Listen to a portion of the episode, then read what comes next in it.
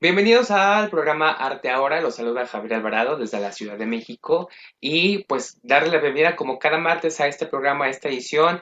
Muy buenos días en México, Latinoamérica, buenas tardes en Europa y en general muy buen día, no importando el horario ni el día en el que nos vean porque pues en más de 60 países los horarios son totalmente distintos. Y hoy le quiero dar la bienvenida a un, invitado muy especial que además tengo el placer de conocerlo ya desde hace un tiempo y además de reconocer el gran trabajo, por eso me pareció espectacular invitarlo porque estamos viviendo una situación bastante compleja desde hace un tiempo, pero ya vamos a platicar porque el tema de hoy es eh, suicidio, una muerte inesperada. Le quiero dar la bienvenida al doctor Alejandro Águila, él es presidente del Instituto Hispanoamericano de Suicidología.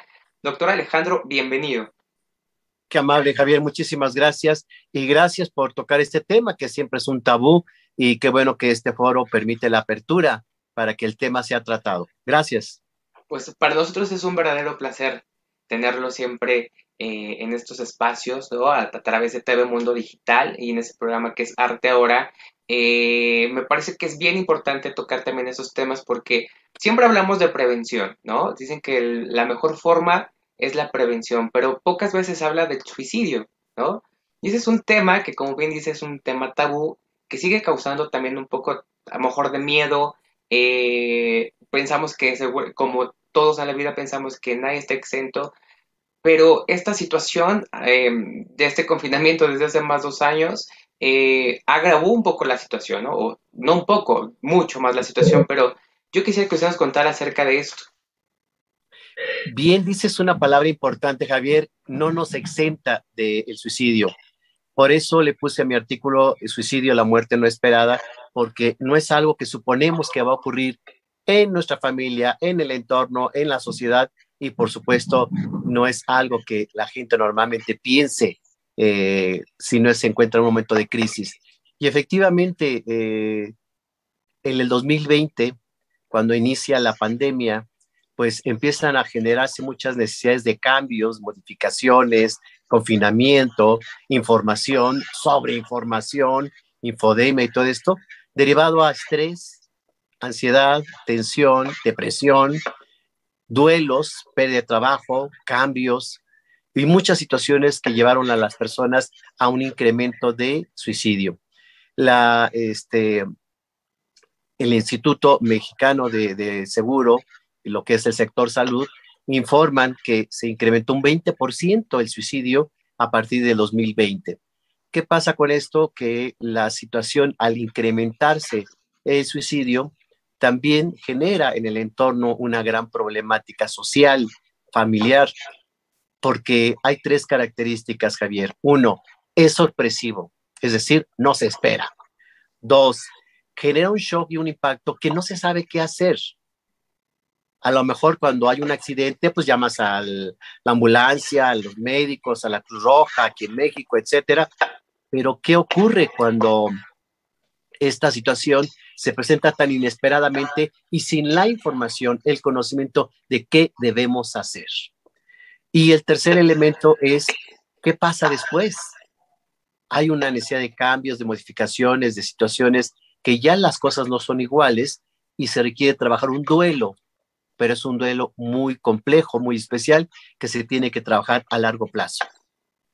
Sí, es, una situación bien complicada, ¿no? Porque como dices, es sorpresivo y a veces es eh, lo que de repente la gente llega también a pensar es como, pero si lo veía tan feliz, pero si lo veía tan contento, pero lo vi hace un día, ¿no? ¿Qué habrá pasado? ¿Habrá, ¿Cuál será como ese factor que pueda eh, llevar a tomar la decisión a alguien de, suicidarse?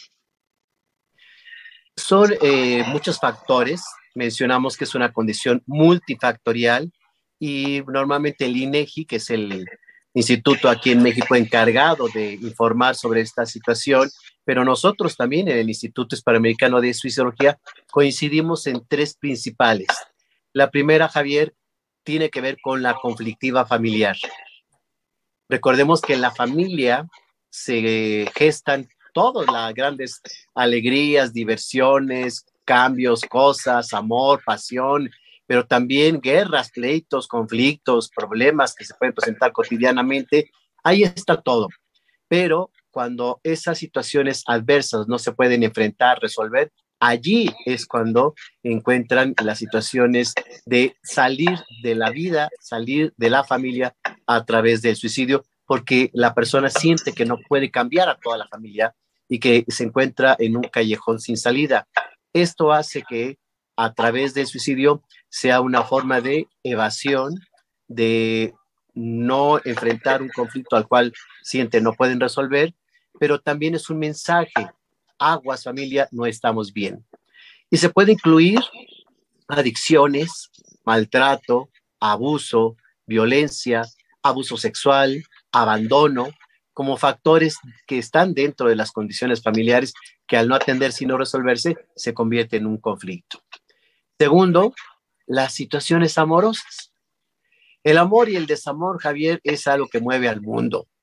Y por supuesto, en el interior de muchas personas con esa fragilidad, con esa sensación de no me quiere, me rechazó, se fue, nos divorciamos, no se consolidó el amor, etcétera, es algo que lleva mucho a las personas, sobre todo a los jóvenes, a esa sensación de nadie me quiere. Y nadie lo polarizan en todo el mundo, ¿no? Y por supuesto, esa sensación de estoy solo, no tengo autoestima que me rescate o que me saque adelante o recursos. Y entonces la muerte es una forma de acabar con un dolor, un dolor emocional. Y tercero, y así lo plantea este, el INEGI, estamos de acuerdo con ellos, es se desconoce. Quiere decir que hay muchas cosas todavía en el ser humano, en la humanidad, que hay que explorar, que hay que identificar, por los cuales alguien renuncia a la vida. Qué, qué, qué, situación tan fuerte, tan complicada, ¿no? Y hay algo aquí que a mí yo quisiera retomar eh, o rescatar de esta información porque hoy por hoy está tocando el tema específico como del amor y el desamor, ¿no? Que se ha vuelto como tan común decir algo que, que decirle a la gente tóxica, ¿no? Tu amor es tóxico, tu relación es tóxica. Y de cierta forma lo llegan a tomar como en broma, pero yo creo que hay que tomarle toda la seriedad porque esa toxicidad nos puede llevar a una situación como esta, como el suicidio, ¿no? Que, como ya lo dijo, no es como que el, que decida renunciar a la vida eh, sea el único afectado, realmente los daños colaterales son para toda la familia, ¿no? Para toda la gente que estaba alrededor de él, ¿no? O de ella. Eh, entonces la complejidad es mucho más allá de solo tomar una decisión de quitarse la vida o de renunciar a la vida, cualquiera que sea la situación, derivado seguramente por alguna situación que pudiera parecer inofensiva, ¿no? Como el, el, romantizar esta parte de la toxicidad o, de generar como un control o, celos en exceso hacia, hacia, alguien más, ¿no? Y yo creo que ese es un tema que nos daría, bueno, para cinco horas, ¿verdad? De programa. Pero qué importante es eh, tener en cuenta cómo, cómo, de repente usamos las palabras y que se nos olvida que el significado y el impacto que puede tener en alguien más, ¿no? Creo que eso es bien importante eh, y como usted lo decía, hay muchas otras razones que aún se desconocen y eso nos pone a pensar todavía que hay que la situación mínima puede desencadenar en un suicidio.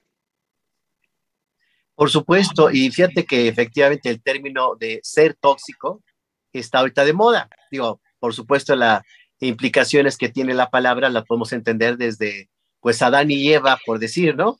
Este, hasta la fecha. Sin embargo, eh, este punto que tocas, sí hay que manifestarlo, abrirlo, porque todo el mundo piensa que los otros son los tóxicos, no piensa que ellos pueden ser tóxicos. Es decir, no ven la eh, condición personal que puede influir para una mala relación afectiva, ya sea de pareja, ya sea de amistad, ya sea familiar. Entonces sí hay necesidad de revisarse. Recordemos que en el conflicto hay dos situaciones y esas dos se tienen que revisar y no proyectar, así decimos los psicoanalistas, poner en el otro todas las eh, condiciones malas, negativas o responsabilidad de un conflicto. Es una condición mutua y yo creo que si nos revisamos, si nos vemos nosotros mismos, también ayuda mucho. Y aquí un dato bien importante, fíjate que cuando se dio la pandemia, que empezaron los suicidios, muchos medios de comunicación, reporteros, este, medios electrónicos me contactaron y me decía, doctor, ¿qué pasa? ¿Por qué tan fuerte el incremento de suicidios? Tiene que ver con esto que mencionas de eh, la toxicidad y no verse a sí mismos. ¿A qué me refiero? Aquí en México, de 100 mexicanos, solo uno va a terapia. Esto es tan importante el dato que yo les explicaba a los medios de comunicación, entramos a una pandemia, Javier, sin un apoyo emocional, sin un trabajo personal. Entonces, todo lo que vino, infodemia, condiciones, miedos, eh, restricciones, duelos, pérdidas, agarró a las personas en una condición de vulnerabilidad, de mucha condición inestable, y por eso ante cualquier crisis o conflicto, pues decae y los lleva a la condición suicida. Claro, sí, sí, sí, como dice, totalmente inesperado y luego con toda la incertidumbre que causaba, porque no sabíamos qué iba a pasar, ¿no? Entonces vimos justamente con esa incertidumbre, entonces también era como un factor que, que desencadenó y el incremento de, de, los suicidios. Pero yo, que, yo quiero preguntarle algo. Usted dice que es algo que eh, es inesperado, ¿no? O sea, no es como pues no es una muerte anunciada, ¿no? Como en el caso de una enfermedad o, algo por el estilo. Pero hay, hay, algunos focos rojos que nosotros podamos eh, detectar antes, ¿no? Eh, antes de que esto, antes de que alguien decida llegar al suicidio. A ver, nuevamente, perdón. Ok, eh, decía que el suicidio es, es, es totalmente inesperado. Mi pregunta va, eh, bueno, sabemos que son muchos factores los que pueden influenciar, ¿no? Pero hay algunos focos rojos que nosotros podamos detectar o que nos podamos dar cuenta y decir, esto puede ser como una alerta para eh, ya tomar acción eh, de acudir a terapia, pedir ayuda, o sea, ¿cuáles serían esos focos rojos que nosotros pudiéramos identificar? Muy buena pregunta y te la voy a dividir en dos partes.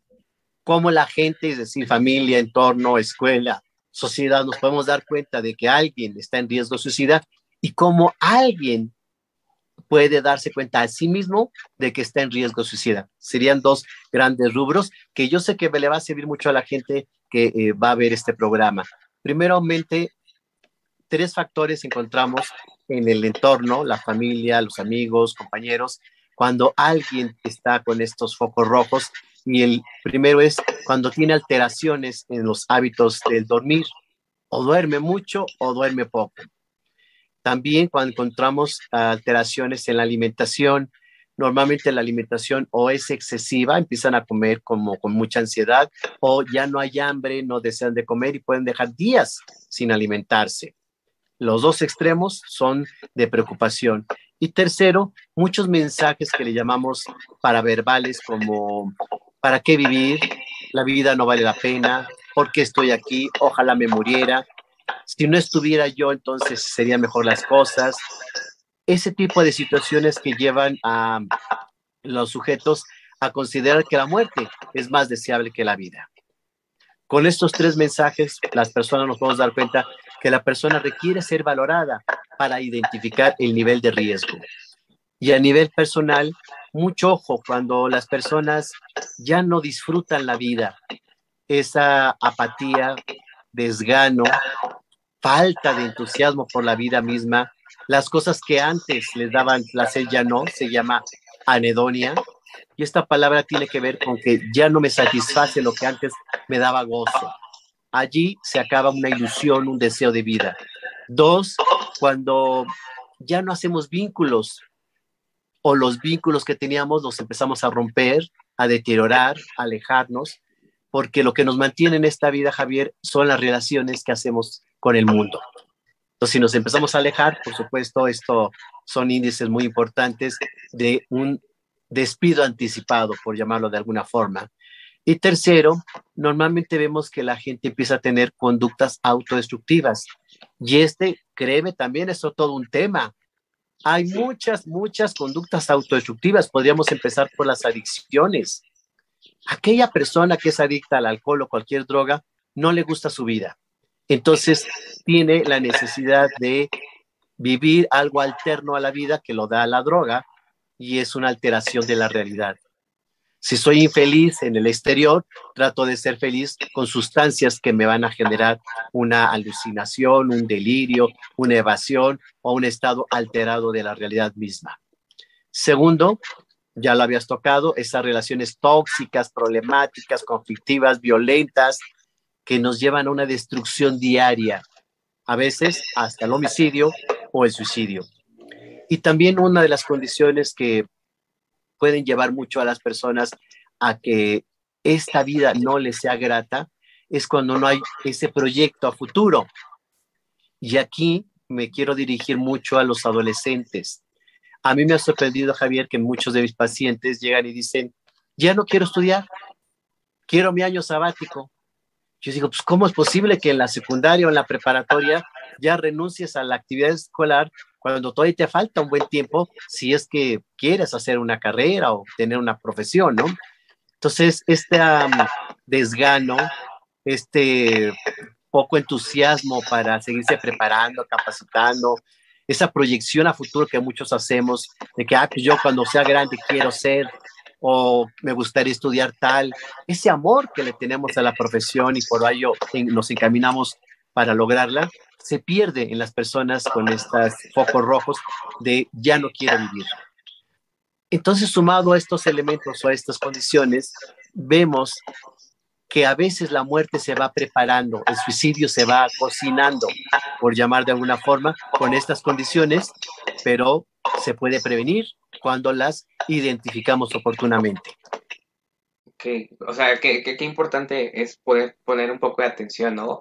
Ahora, si yo identifico alguna de estas condiciones eh, en alguien o en mí mismo, eh, y si estamos hablando también de, un, de que la prevención es lo más importante, si yo identifico alguna de estas condiciones, ¿qué es lo que tengo que hacer? ¿A quién tengo que llamar? ¿A dónde tengo que acudir? ¿Qué hago? Bien, si se trata de la persona, es necesario que sí acudan a un especialista yo siempre sugiero que sea, obviamente, un suicidólogo. Desgraciadamente, no hay tantos suicidólogos como la población lo requiere, pero un psicoterapeuta tiene elementos para identificar la patología, la depresión, la ansiedad, cualquier trastorno de personalidad que puede estar ahí alterando la vida del sujeto. Y a través de la valoración se determina si esta persona va a requerir una terapia de largo plazo, un medicamento o inclusive, Javier, si hay alto riesgo, un internamiento. Es decir, valorarse, llevar, ir, con un psicoterapeuta a manera de que podamos explicar cómo nos sentimos y encontrar las razones y las causas que lo llevaron a ese estado, que aquí cabe importante mencionar que la mayoría de las veces es crónico. Es decir, en los primeros síntomas la gente no acude, es cuando ya lleva meses o años con un problema y ya este problema empieza a pesar, empieza a conflictuar y hasta la gente dice, oye, andas mal, busca ayuda, ¿no? Ahí es cuando la gente requiere que se le valore y poder realmente brindar la ayuda. Hoy en día hay muy buenas terapias, hoy en día hay excelentes medicamentos y la gente puede salir adelante cuando se atiende oportunamente. Perfecto, eso, eso, eso es una gran este, buena noticia, ¿no? Hay, esperanza todavía, no es como el, fin del mundo o algo, siempre hay una buena esperanza. Ahora, ustedes, por ejemplo, eh, el instituto eh, dice, usted acaba de decir que no hay suficientes suicidólogos como la población lo requiere, ¿no? Y además, si tomamos en cuenta que solo el 1% de la población, al menos en México, acude a terapia, que es un porcentaje, pues es nada, ¿no? De, la población la que asiste a terapia. O sea, finalmente también eh, seamos responsables emocional y, mentalmente, ¿no? Para que las relaciones, ¿no? Eh, de cualquier tipo eh, tengan, pues, funcionen muchísimo mejor, ¿no? El instituto también crea a suicidólogos. Correcto. nosotros tenemos ya 10 años de habernos constituido como el Instituto Hispanoamericano de Suicidología y yo lo hice con la intención eh, que fuera no solo México, sino todos los países de habla hispana, porque no, no solo nos une el idioma, también nos une la idiosincrasia. Entonces, eh, tenemos muchas cosas en común y lo he podido constatar visitando varios países latinoamericanos. ¿Qué hacemos? Tenemos diplomados, tenemos cursos y hoy en día ya contamos hasta con una certificación internacional. Eh, se me ha otorgado a partir del año pasado eh, soy el presidente de la Red Mundial de Suicidólogos y abarcamos 69 países, lo cual nos permite convocar a varias personas de muchos países para que tengan esta capacitación y este entrenamiento. Muchos psicólogos, médicos, psicoterapeutas, trabajadores sociales, enfermeras, personal de salud mm, no saben realmente eh, lo complejo que es el fenómeno del suicidio y por eso el instituto capacita, prepara, informa, orienta y valida a quien decide entrar en el campo de la suicidología, que desde mi perspectiva, Javier, es la eh, carrera o la ciencia del futuro, que ya está haciendo cosas importantes en el presente. Hay gran necesidad de que el personal médico, el personal educativo y la sociedad sepan acerca del fenómeno del suicidio, porque el suicidio ha cobrado más muertes en el mundo, más que guerras, más que epidemias, más que otro tipo de enfermedades. Entonces hay que tomar la importancia, la seriedad para tener una sociedad más sana y necesitamos tener preparados a las personas para que sepan diagnosticar, prevenir y atender un fenómeno suicida. Si yo quisiera formarme como suicidólogo, ¿qué tendría que hacer? Inicialmente tenemos la gran ventaja que nuestro diplomado, que se llama Introducción a la Suicidología, está dirigido a todo público. ¿Por qué? Porque el diplomado tiene dos objetivos. La detección oportuna del riesgo suicida en todas las etapas del desarrollo, porque vemos infancia, adolescencia, adultez y tercera edad, y la canalización adecuada, es decir, saber a dónde podemos enviar cuando alguien está en riesgo. Con esas dos herramientas, ya el mundo podría estar preparado. Entonces, si tú o cualquier persona, aunque no sea del ámbito médico paramédico, puede tomar el diplomado.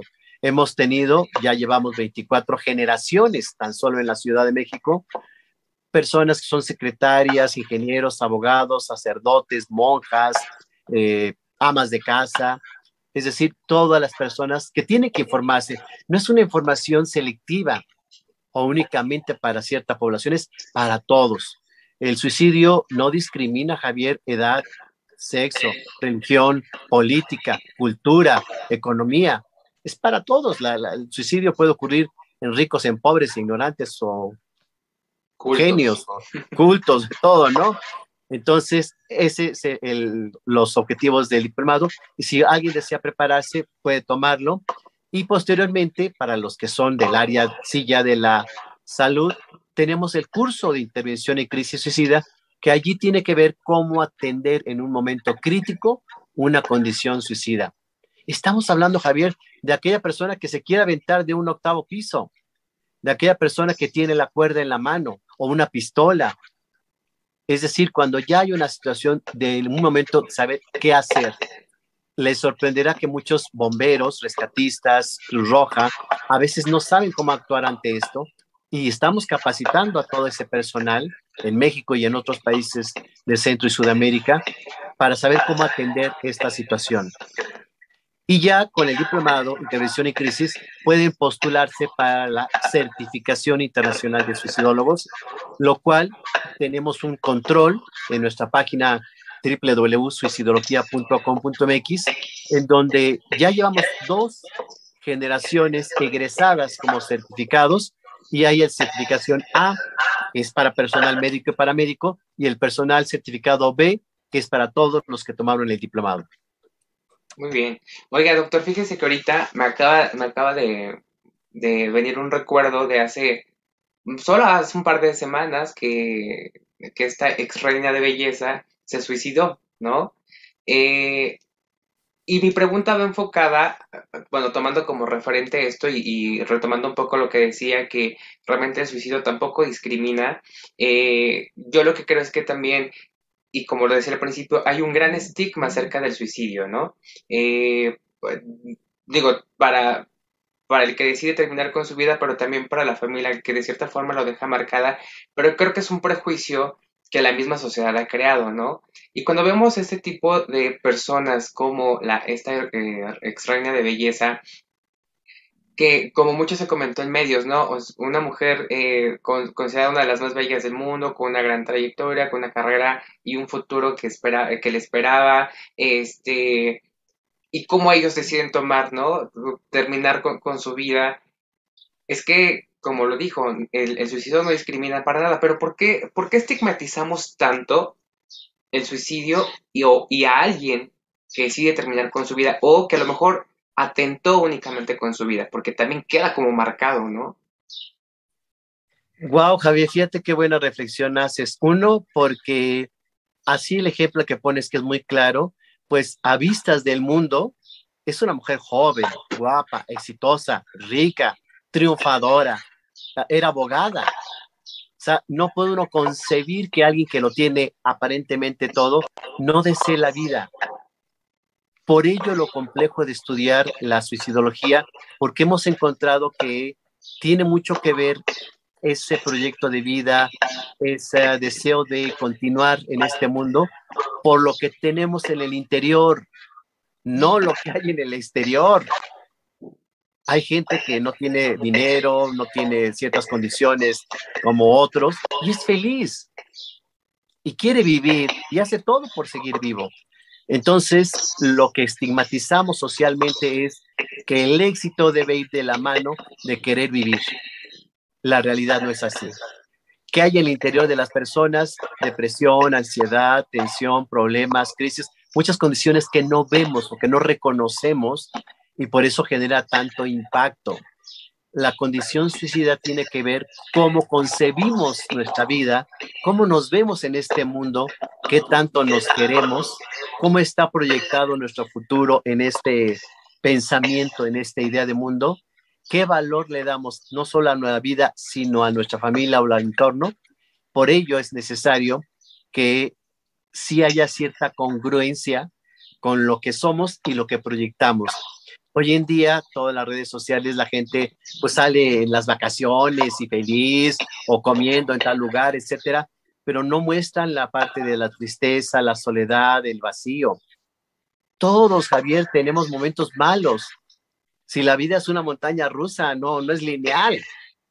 Y cuando estamos en la parte baja, no queremos que nos vean, no queremos reconocer, no queremos mostrarlo, Nada más mostramos la parte positiva y por eso hay mucha confusión, no hay claridad y se supone que pues lo veía bien, estaba bien la persona, como que decidió quitarse la vida, porque lo que nos proyectó, lo que nos dejó ver de esa persona es únicamente, digo yo, el betún del pastel y no la parte de la esencia. Claro, claro. Y qué complejo, ¿no? Como dice, de repente pensamos que quien aparentemente pudiera tenerlo todo, eh, pues decide tomar este tipo de decisiones, ¿no? Por eso lo importante de ir a terapia. Sí, porque fíjate que la terapia no solo te da estructura, te da un autoconocimiento, que es finalmente lo que busca la terapia, aceptación. Javier, no aceptamos muchas cosas y al no aceptar viene la frustración y de la frustración eh, la fórmula es agresión. Y aquí creo que es importante mencionar una eh, esencia que está en todo suicida. Hay agresión. Y si la agresión sale en forma extrema hacia el mundo, se puede la gente convertir en homicida. Y si esa agresión se vierte contra el individuo, se convierte en suicida. Hay que aprender a identificar qué nos frustra, qué no aceptamos, qué no queremos, cómo manejamos nuestros impulsos. Todo eso te da una terapia en donde te permite la estructura, la identificación, el reconocimiento y el cambio para mejorar tu calidad de vida. A través de ello, la gente puede ser más feliz y lograr felicidad en el entorno. Fíjate qué importante que haya las dos partes, felicidad interna y una felicidad externa.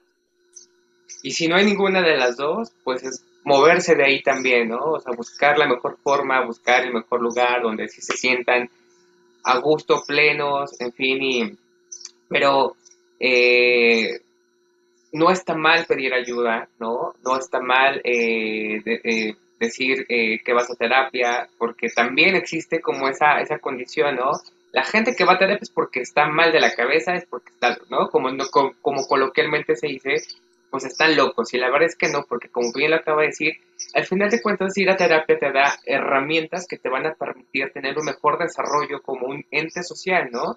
Ser totalmente funcional y, claro, todos buscamos como una plenitud, pero si tampoco eres tú una persona plena y funcional, pues tampoco vas a este, a, estar en, en, ese entorno, ¿no? Y es que fíjate que la experiencia que yo he tenido, yo tengo más de 30 años trabajando con pacientes suicidas, a veces no ven la felicidad, no ven la realidad del entorno, no se ven y ni se conocen a sí mismos. Muchos de mis pacientes hay que empezar, digo yo, desde cero. ¿Quién eres tú?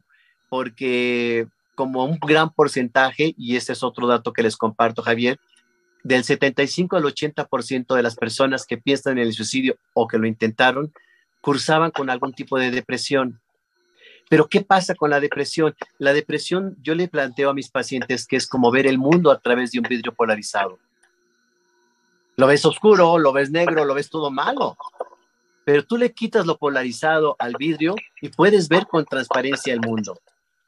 Es lo que yo hago con mis pacientes a manera de que puedan identificar esa felicidad.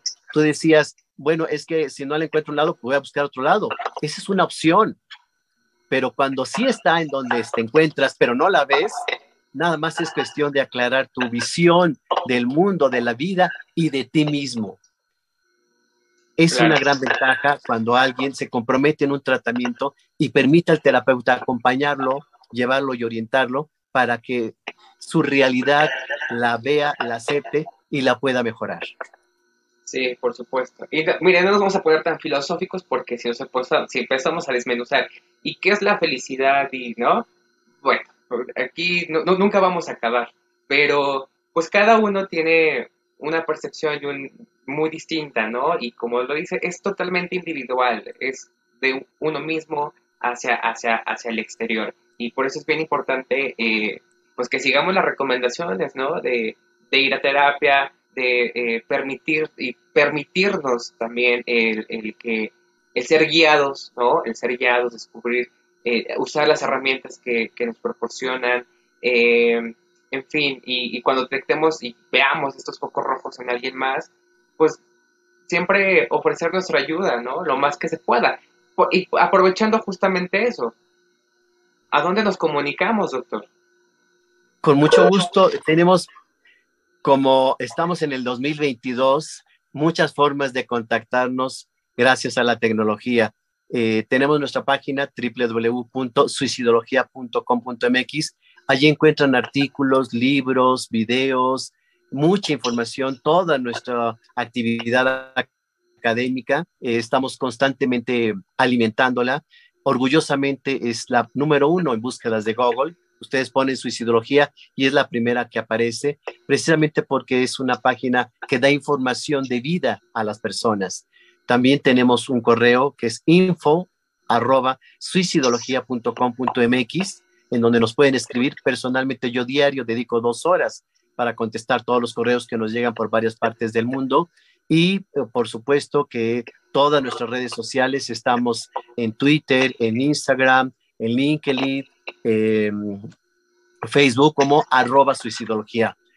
Allí también constantemente estamos dando información, datos, prevención, compartiendo mucha información para que la gente se informe.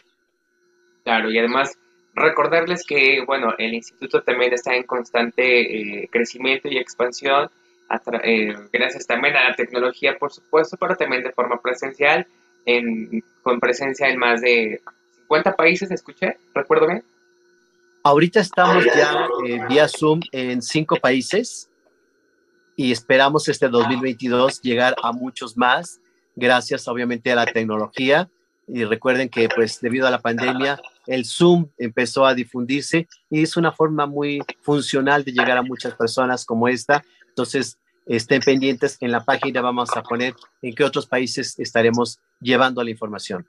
Pues por lo pronto aquí nos van, aquí nos ven en más de 60 países, eso es una gran ventaja porque muy seguramente alguien que nos vea en alguno de estos países querrá atender alguna sede del instituto o empezar a trabajar y desarrollar lo que me parecería buenísimo porque pues hablamos de, de, salud, ¿no? Con la salud no se juega cuando siempre podemos ayudar a alguien a mejorar la, su calidad de vida en cualquier condición que esté, eh, pues yo creo que esa es como una gran acción en la vida, ¿no? Es toda una lección de vida y la vida hay que conocerla, disfrutarla, vivirla, valga la redundancia, pero siempre decimos, y, tú lo comentas bastante bien, sin llegar a esta eh, filosofía de qué es bueno, malo, etcétera, eh, la vida es corta y la gente tiene que identificar que es su compromiso disfrutarla, hacerlo mejor. Hay gente que se la pasa sufriendo, eh, viviendo mal, quejándose. Eso no es vida. La vida se puede construir positivamente, se puede poner lo mejor de la persona para que funcione. Y en esa medida se va a amar la vida. Claro. Pues ya sabe, doctor, que para mí siempre es un placer platicar con usted. Eh, no, sabe todo lo que le agradezco porque toda la información que nos brinda, muy seguramente alguien que nos esté viendo le va a servir, ¿no? Eh, la pueda poder compartir. Eh, estoy seguro que esos espacios están creados justamente para la difusión y promoción de todo en general, ¿no? Este programa se llama Arte Ahora, pero el arte de vivir también requiere la atención, ¿no? El arte también de, prevenir eh, requiere también las herramientas, el conocimiento, y estas ventanas son justamente creadas para eso, ¿no? Para, yo estoy seguro que algo de lo que hoy hablamos y de algo de lo que alguien se puede haber sentido identificado, entonces seguramente eh, yo espero que en algún momento eh, esta información sirva para salvarle la vida a alguien, ¿no? Por lo menos una persona, y nuestro propósito habrá sido cumplido eh, con este espacio, ¿no? aplaudo enormemente la gran labor que usted hace porque de verdad que la hace con tanta pasión, que eso se ve reflejado con tantos años de experiencia. Y, y, y, bueno, pues siempre agradecido por su valioso tiempo, porque el tiempo que ocupamos aquí, esto muy seguramente puede haber sido utilizado para salvar a alguien más, pero estoy seguro que a través de esto vamos a salvar todavía muchas, muchas vidas más. Y, muchas gracias, doctor Alejandro, siempre por su tiempo, por, por, compartirnos ¿no? su experiencia, su conocimiento. Y esos espacios están abiertos siempre para cuando usted lo guste. Ay, qué amable, muchas gracias por tus palabras, Javier, por el espacio. Yo nada más agregaría, precisamente fíjate que la rehabilitación emocional que hacemos los suicidólogos con alguien que ya intentó quitarse la vida y no lo logró, es el arte. El arte como una capacidad sublimatoria del individuo permite mucho sacar y desarrollar emociones a través de sus diversas manifestaciones. Entonces, estamos muy vinculados con lo que tú haces porque el arte nos permite permanecer en la vida y aún después de muerto, la gente diga, mira lo que hacía Javier, ¿no? Mira lo que hacía Juan o Luis o Pedro. Es decir, el arte es una herencia, una manifestación de todas las bellas emociones que podemos tener los seres humanos. Claro. Entonces hagamos de la vida un arte, ¿no? Exacto, sí. Bien dicho, pues, Javier. Sí, claro, sí, sí, hagamos de la vida eh, eh, una, un arte, hagamos el arte de vivir, ¿no? Y qué, qué bueno que, que podemos tener a la mano esas herramientas eh, a través de la tecnología que nos los permite, a través de forma presencial, a través de una llamada telefónica, a través de un mensaje. Eh, existen muchas formas, muchas opciones por fortuna. Utilicémoslas, ¿no? Utilicemos de, buena forma también, desde luego. Eh, pero hagamos eso, ¿no? De vivir un, un verdadero arte. Seamos artistas de nuestra propia vida y y pues nada, nada más que una vez más agradecerle por el tiempo, por el espacio también a usted. Em, y bueno, esperemos verlo pronto por aquí nuevamente. Aquí estaremos cuando lo pida, Javier. Eh, efectivamente, hay necesidad de sacar lo mejor de nosotros. Eh, la vida nos da esa oportunidad y cuando haya una crisis, un conflicto, una problemática, toquen puertas, siempre se van a abrir. Claro, y acaba de decir algo que me pareció extraordinario, que es el, una rehabilitación emocional, que yo creo que eso puede ser un tema bastante interesante, ¿eh? Claro. ¿No? La rehabilitación emocional. Ah, por supuesto. Lo tocamos porque la rehabilitación emocional, como la física, tiene muchos caminos. y sobre todo en la rehabilitación emocional da un crecimiento que mejoramos siempre. Entonces, adelante. Muy bien, pues conste, ¿eh? ya, ya, ya nos lo prometió, ya, ya, ya tendremos el espacio para esto.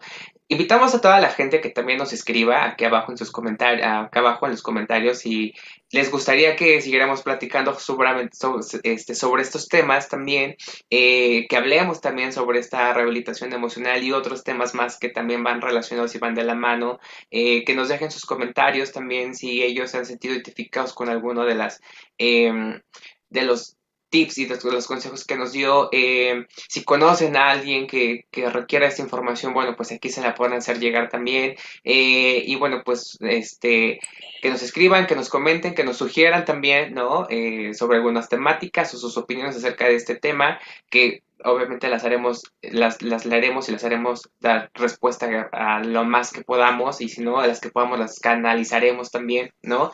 Y este, pues un placer estar. El tiempo ya sabe que siempre se nos va súper rápido, ¿no? Este, cuando más emocionante se pone, se nos acaba el tiempo. ya vamos a agendar una próxima. Yo me despido, yo soy Gabriel Alvarado desde la Ciudad de México con este programa Arte Ahora. La siguiente semana estará mi compañera Libertad y un próximo martes nuestro querido Rafael Luna García, agradeciendo desde luego a toda la dirección y producción de TV Mundo Digital en su sede en Costa Rica desde la Ciudad de México. Yo soy Javier Alvarado, muchas gracias y nos vemos en nuestro siguiente programa. Hasta luego.